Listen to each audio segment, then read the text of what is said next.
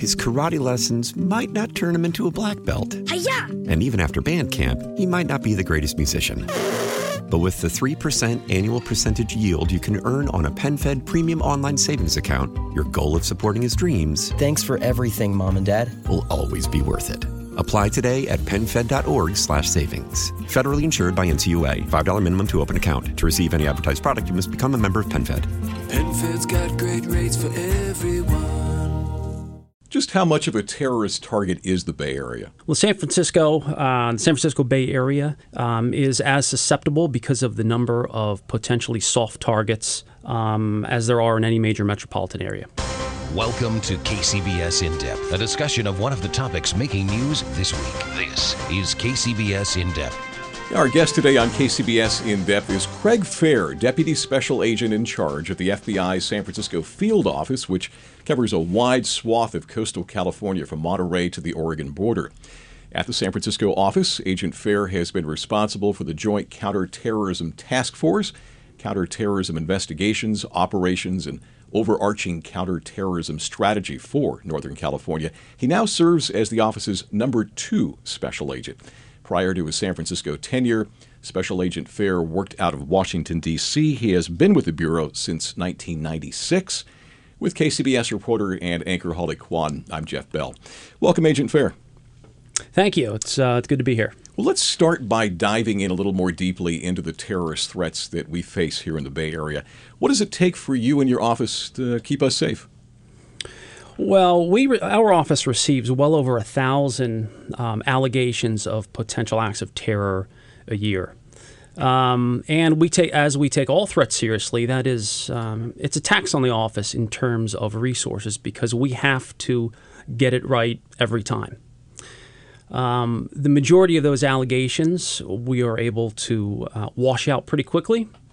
Um, typically, they uh, resolve within just a few days with an interview of, of the person with whom the allegation was levied against. Before we get too far into terrorism, uh, we have to ask about the former FBI director, James Comey, whose book comes out in a couple days. The president is was has harsh words for him. The book is said to be a tell-all. You've met Mr. Comey. What's your impression?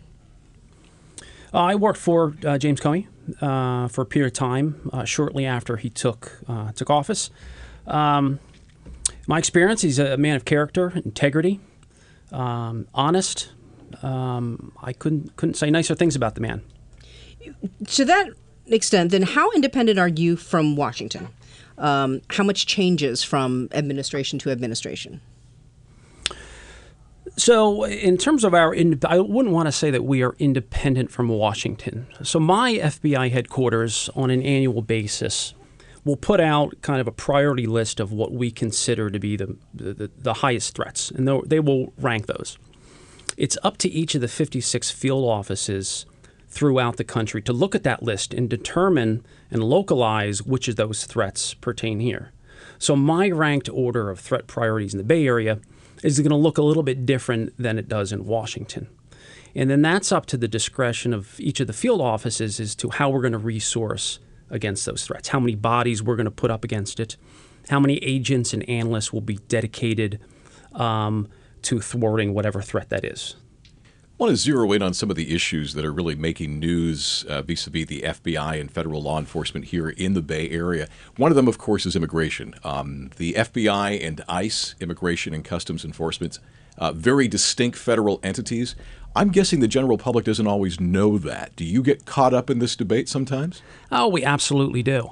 Um, you know, I think the general public has a difficult time discerning between agencies and their different responsibilities and authorities. For example, the FBI was given Title VIII immigration authorities from John Ashcroft back in 2002, but that's not our primary mission. And although we do try to learn everything we can about the individuals that we are investigating, very, very rarely do we ever engage in immigration enforcement activities. Talk a little bit about your relations with the community on, on that front, um, whether it's immigration or other issues. Um, these are sort of contentious times that we're in right now, often with the public and law enforcement. Um, what is your office doing to help uh, the public understand just what it is you do? Well, it is. Um, we are shrouded in, in mystery. Um, I like to think the Bureau has two kind of distinct but overlapping missions at times. We have a, a criminal mission, um, where we have a criminal side of the house where we are looking at public corruption, we're looking at violent gangs, drugs, but we also have a national security mission. And everything we do in that national security mission is classified. Every word we speak, everything that we write, and rarely does that information ever make the light of day. Um, and so naturally, there's a mystery associated with that particular mission. And because of that, because of the information in those investigations isn't made public, um, the community is left their to their their perception of what we do is guided by the popular media, the national political narrative. Um, many times is not does not provide an accurate appraisal of actually who we are, what our authorities are, and what strict guidelines that we have to go by um, during the course of our investigative duties on a daily basis. I was going to say this makes it tough to um, put a a face on, on the FBI. It absolutely does. Um, you know, I recall a meeting I had several weeks ago with a member of the Oakland City government. And he made a very poignant comment to me, which I feel it was a, a sentinel moment for me. And he said, The only time members of the public have contact with the FBI is when you're either interviewing us about a case or you are arresting us. And that was a moment I realized that we need to do a better job with outreach to all members of the community, whether that's faith based institutions, um, whether that is um, members of the Muslim community, of the Jewish community, and getting a face out there and humanizing ourselves. We get so focused on the day to day investigative mission that sometimes we overlook that we need to get out and do a better job of community policing.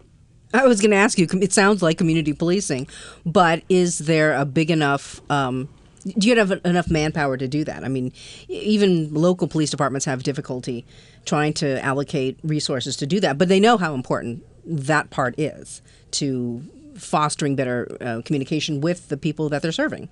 It absolutely does. So, in an absence of that, in an absence of contact with the community, um, there is almost a reflexive response on part of certain communities and a reluctance uh, to not cooperate with the FBI. Um, where we will knock on somebody's door simply where they're not the subject, but we're trying to resolve resolve an allegation where there's a potential federal crime or a threat to national security, and there's this distrust and this this fear, many times based on mis- misperception and lack of understanding, where they don't even want to talk to us.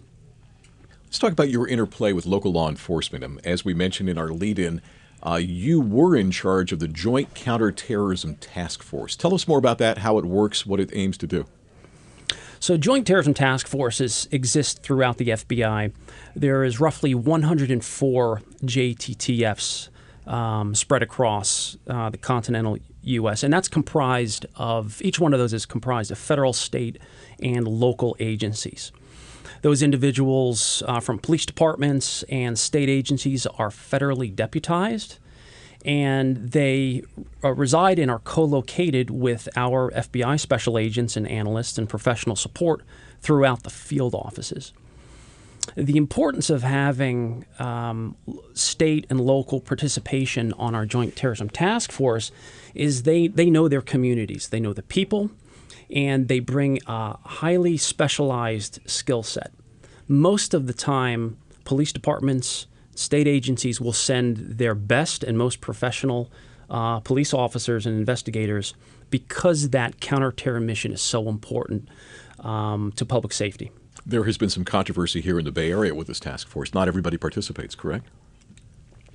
Well, not everybody participates. We have 150 different uh, law enforcement agencies throughout the Bay Area, and certainly um, we could not accommodate all 150, but there are some key uh, areas where we, um, you know, we highly recommend that that certain departments and agencies be part of that that JTTF. And what are you hearing in terms of why they're not? Well, certainly, I would say resources are the biggest uh, for departments. Every every man counts. Um, and there has to be a will and a recognition on part of that uh, that local department that there is value in having somebody on the JTTF. That it's not good enough in a time of crisis. Um, good enough in a time of crisis that we actually um, try to make contact with that department and resolve an ongoing threat. Our guest today on KCBS In Depth is Craig Fair, Deputy Special Agent in charge of the FBI San Francisco Field Office with Holly Quan. I'm Jeff Bell. So we've seen CHP at the Golden Gate Bridge. We understand sort of hardening uh, targets and, and, increasing security. But talk about a, little bit about cyber terrorism. Um, it's become so prolific. How much of your staff is dedicated to that? Do you have enough white hat hackers to to combat that? So our cyber mission, as you can imagine, is is growing and becoming more and more important, especially these days as it's illustrated uh, through state-sponsored hacks. Uh, Yahoo was a good example of that. Um, the influence of uh, the Russian Federation, as you're seeing splashed all over the news these days. So our programs continue to grow, and there's a need for more uh, highly skilled agents and analysts to be uh, working that mission. Um, it's a big enough program for the FBI in San Francisco that we have our own standalone cyber program here. And so there's a cyber criminal program that deals with hacking and fraud and, and the criminal aspect of that. But we also have a national security mission. Fortunately, I can't get too deep into that because uh, the details are, are, are highly classified there. Okay, so is our proximity to the valley, does that have anything to do with the amount of resources, the the proliferation of this? Are, do you focus on it? Does it make sense to have a, a larger, I guess, cybercrime um, department here? Um, it does. It does uh, because of Silicon Valley. It's so important. Um, um, cyber is one vector. Uh, the cyber technique is one vector to do a number uh, of things. Um, Hackers are stealing information, intellectual property rights, um, economic espionage, which is one of our top priorities in the Silicon Valley. Um, but then there's also uh, state-sponsored uh, denial of service attacks that can be uh, put across. Cyber is a global, even though it is global. Um, there are local uh, local issues that we're mitigating on a daily basis here. When you're talking about um, intellectual property, are you talking about like test rockets or toasters? We're talking about any and all information um, uh, that a company owns, um, whether it's original research, um, whether it's technology that they have have developed. Um, you know, they say that countries don't have enemies; they have interests, and there certainly are a lot of interests here uh, and innovations that are appetizing to our foreign adversaries who, on a daily basis, whether it's through cyber means or through human means, are trying to steal our secrets and technologies. So, so it's not just um, really high tech stuff. It could be something as simple as um, products that we might use every day that another country wants to get a leg up on. It could be anything that saves uh, saves money and time and research and production. Uh, there was a recent case that was adjudicated wherein uh, foreign national uh, from one of our adversarial countries was uh, stole genetically modified rice rice, um, uh, grain, grains of rice, uh, because it, it uh, took less water to actually uh, to actually grow. So the same, uh, very similar case where individuals were smuggling corn out of the country because they require less water, and you can imagine growing a crop of, of corn with half as much water. Wow. Okay. Let me ask you about human trafficking. I think it's been really sobering to me as a journalist over the years to see just how much human trafficking activity there is here in the Bay Area. I think a lot of people are surprised by that. What can you tell us about efforts to uh, stay on top of that? As far as human trafficking is concerned, that is um, that is one of our top priorities. Um, uh, not just stopping it, but working with with the victims um, in the Bay Area is there is no shortage of business in the human trafficking realm, whether that's prostitution, um, whether that's child pornography.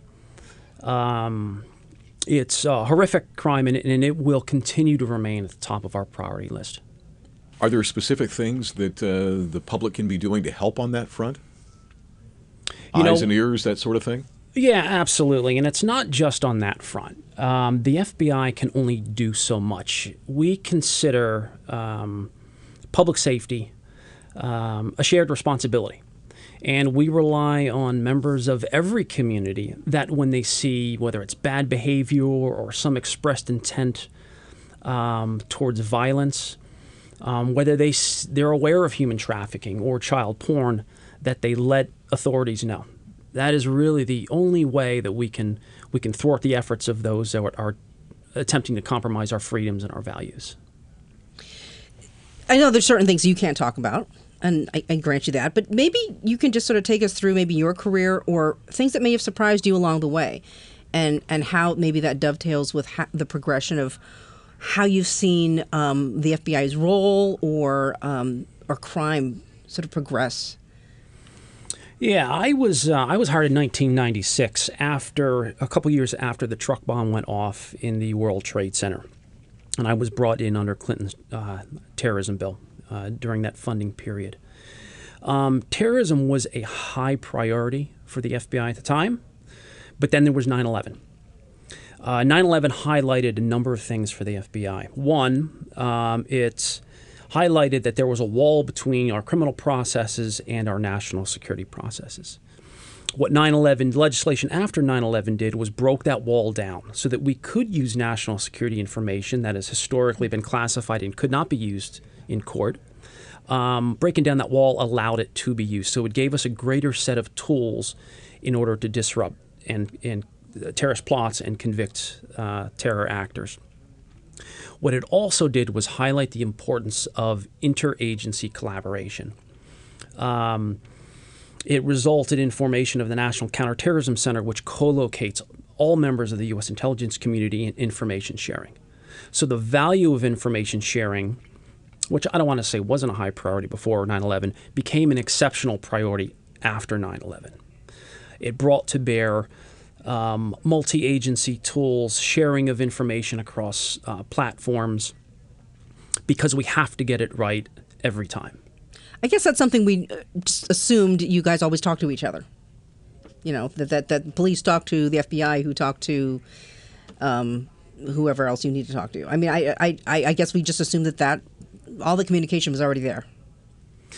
Yeah, I would I would have liked as a as a member of the public, um, I would have liked to have assumed that too. But I can tell you now that there are very, there are a few agencies. I can't imagine there's an agency out there that doesn't recognize the value of collaboration. And frankly, we have to have that. Whether it's a joint terrorism task force, or whether it's something like um, the, our homicide task force, that is a joint endeavor with the Oakland Police Department. Currently, that has reduced the homicide rate dramatically.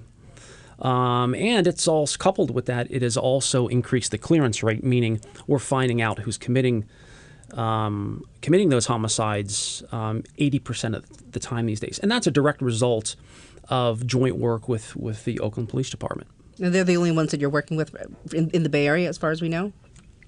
No, that's not true. We have um, we have safe streets task forces that um, are countering violent gang activity, Co- Contra Costa County, um, also in the South Bay in San Jose, going down through Salinas, and they're highly effective in, in di- disrupting uh, violent gangs and their operations.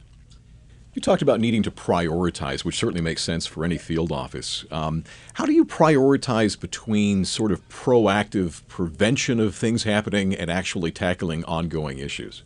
What does that look like, that breakdown? Well, so there's there's um, they're intertwined, right? They're they're not two separate things. Um, we spend a lot of time talking to members of all communities about our threats. So we'll determine what our top 20 threats are, and there will be agents that are dedicated solely to uh, mitigating those threats. And in the process of doing that, you're out talking to members of the public. That's why it's so important that we have the public trust. Can't afford to have anything that erodes that. Um, because ultimately that creates a public safety issue. So, one, talking to members of the public so that when they do see something, they know to call us and, and let us know that we, we may have a potential uh, problem. Um, the second piece that you mentioned is when there is an ongoing threat, whether there's a kidnapping, where the crime is currently uh, happening, and we're currently deploying resources uh, in mitigating that. We're, we, we are reacting to something. Um, whether that's a Yountville shooting, which is a good example of that, or even the issue we had last week in, in, in, in San Bruno, yeah, in fact, I'm, I'm glad you brought that up. That was my next question. I thought that might be sort of instructive for us to, to deconstruct that a little bit just in terms of the FBI's involvement. As I understand things, you didn't take much of a role in this investigation because it really didn't fall under your jurisdiction. Is that correct? We're talking about the shooting at YouTube. Correct, yeah, the shooting at YouTube. Anytime there's an active shooter event where there is an actual mass killing event or a potential for it, um, we very quickly make contact with that affected local police department to determine a couple things. Is there a federal nexus to that? Um, is there a potential federal crime um, that is being committed? Uh, the second issue that we have to resolve is it is it an act of terrorism for which the FBI has sole authority to investigate? And that's important because we need to make attribution. Was that shooter actually connected to or inspired by a foreign terrorist organization or a domestic terror organization? And are there other actors working in concert with that individual? Is there another person out there very similar to the Tsarnaev brothers? Um, we need to determine if there are other people out there that could potentially advance additional um, additional acts of, of violence. I, I, suspect that's a difficult question to answer, especially while something is unfolding like it did in San Bruno with the YouTube shooting. It is. It is. A, regardless of how many times you have been through, and I've been through a number of active shooter events, it's an inherently stressful moment because you want to make attribution um, as quickly as possible. So for for us even to get her name and run that through the FBI's information holdings and also the rest of the U.S. intelligence community's holdings, we want to get that name as quickly as possible because that allows us to review social media, see what their online presence is, what they have been saying in the cyber realm and in, on platforms, and that very quickly helps us resolve whether or not um, we have a potential um, actor um, uh, terrorist. Our guest today on KCBS In Depth is Craig Fair, Deputy Special Agent in charge of the FBI San Francisco Field Office with Holly Quan. I'm Jeff Bell. You're in charge of a pretty big region from Monterey all the way up the coast to the Oregon border. How how big is the field office? I mean, it sounds like you have like you have 20 priorities. There's a lot to do. Like you said, there there's preventative and then there's ongoing. Um, I, because there's there's so much mystery about the FBI, I don't even realize how big the office is. Yeah, and I think that's that's a great question, Holly. And most people don't. And how how could they? So we are responsible for the 15 counties along the coast, from Monterey all up to the Oregon Oregon border. Um, there are about 850 personnel that are currently assigned to our field office, 400 of which are actual special agents that are responsible for all of those those threat priorities, um, from economic espionage counterintelligence, drugs, violent crime, intellectual property rights, human trafficking. San Fran- our San Francisco office, I think, is unique as an FBI division because all of the programs that we work are huge and they each require a separate executive manager to manage. We have our own standalone counterintelligence program, a counterterrorism program, um, uh, violent crimes program. Each of those has dozens and dozens of agents and professional staff and analysts assigned to working those high priority threats. Is this one of those um, regions where you want to be? As opposed to maybe another part of the country where they don't have as much um, drug smuggling or human trafficking or cyber crime. That's exactly right. So if you're assigned to the San Francisco division, you're going to have a full docket of cases and you are not going to be bored even in the leanest of times. Every program is huge. Um, all threats are represented in the in the Bay Area, um, more so than a lot of other areas of the country, where they have um, where they have localized threats, where there is an absence of, say, economic espionage, or there is no high tech industry that is being um, being collected upon by uh, Chinese intelligence or Russian intelligence. Okay, so since we're trying to help the public understand the FBI, I will confess that I watch a lot of TV and movies. What do uh, the TV shows and movies get right, and what do they get wrong about the FBI? You must have some thoughts. Oh wow, yeah. Um, And so the popular media, television and movies, they tend to tend to sensa- sensationalize um, parts of the FBI and what we do because they have to make it look good, right? It's, it, they have to. It's entertainment. They, they- yeah, they have to do that. I get that. Um, they certainly do not cover the more mundane administrative tasks that we get burdened with. Little which paperwork? does, yeah, that does not make for that certainly does not make uh, for good television. I, I will say one one thing um, that uh, television does not portray accurately, and that is. I think that there is a lore and a perception out there that the FBI is this high hovering agency that has the ability and the authority to spy on people, which could not be further from the truth. Um, we do not have the resources nor the legal authority to uh, whole cloth spy on on any members of the community. There has to be a legal predication for us to actually investigate uh, somebody. Um, and so, yeah, legal, legal authority is uh, we're constricted by um, not just the Constitution. We can only do things that are constitutionally permissible, but even the Attorney General's office has provided guidelines um, that limit our investigative tool sets even more.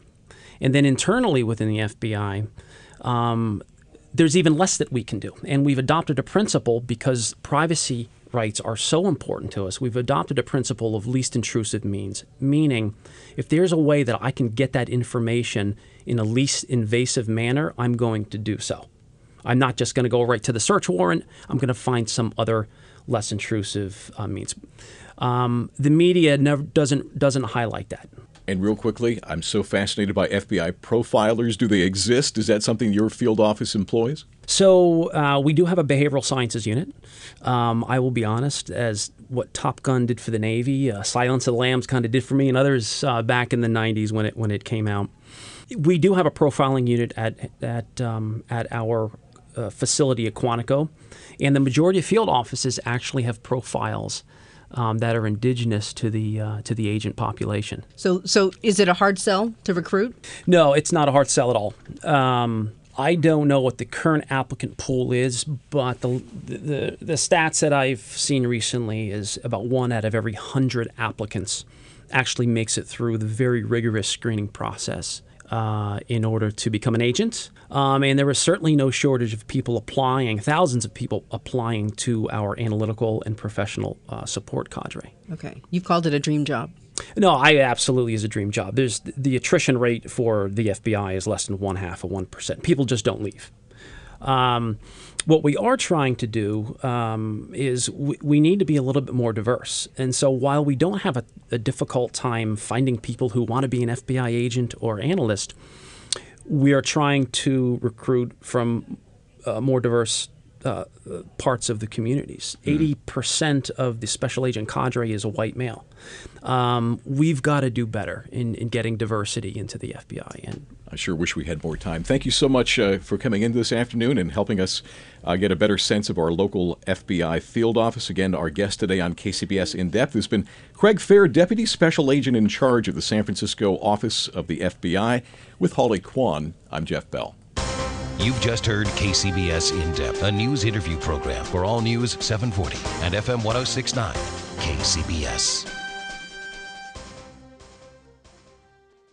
His karate lessons might not turn him into a black belt. Hiya! And even after band camp, he might not be the greatest musician. But with the 3% annual percentage yield you can earn on a PenFed premium online savings account, your goal of supporting his dreams Thanks for everything, Mom and Dad. will always be worth it.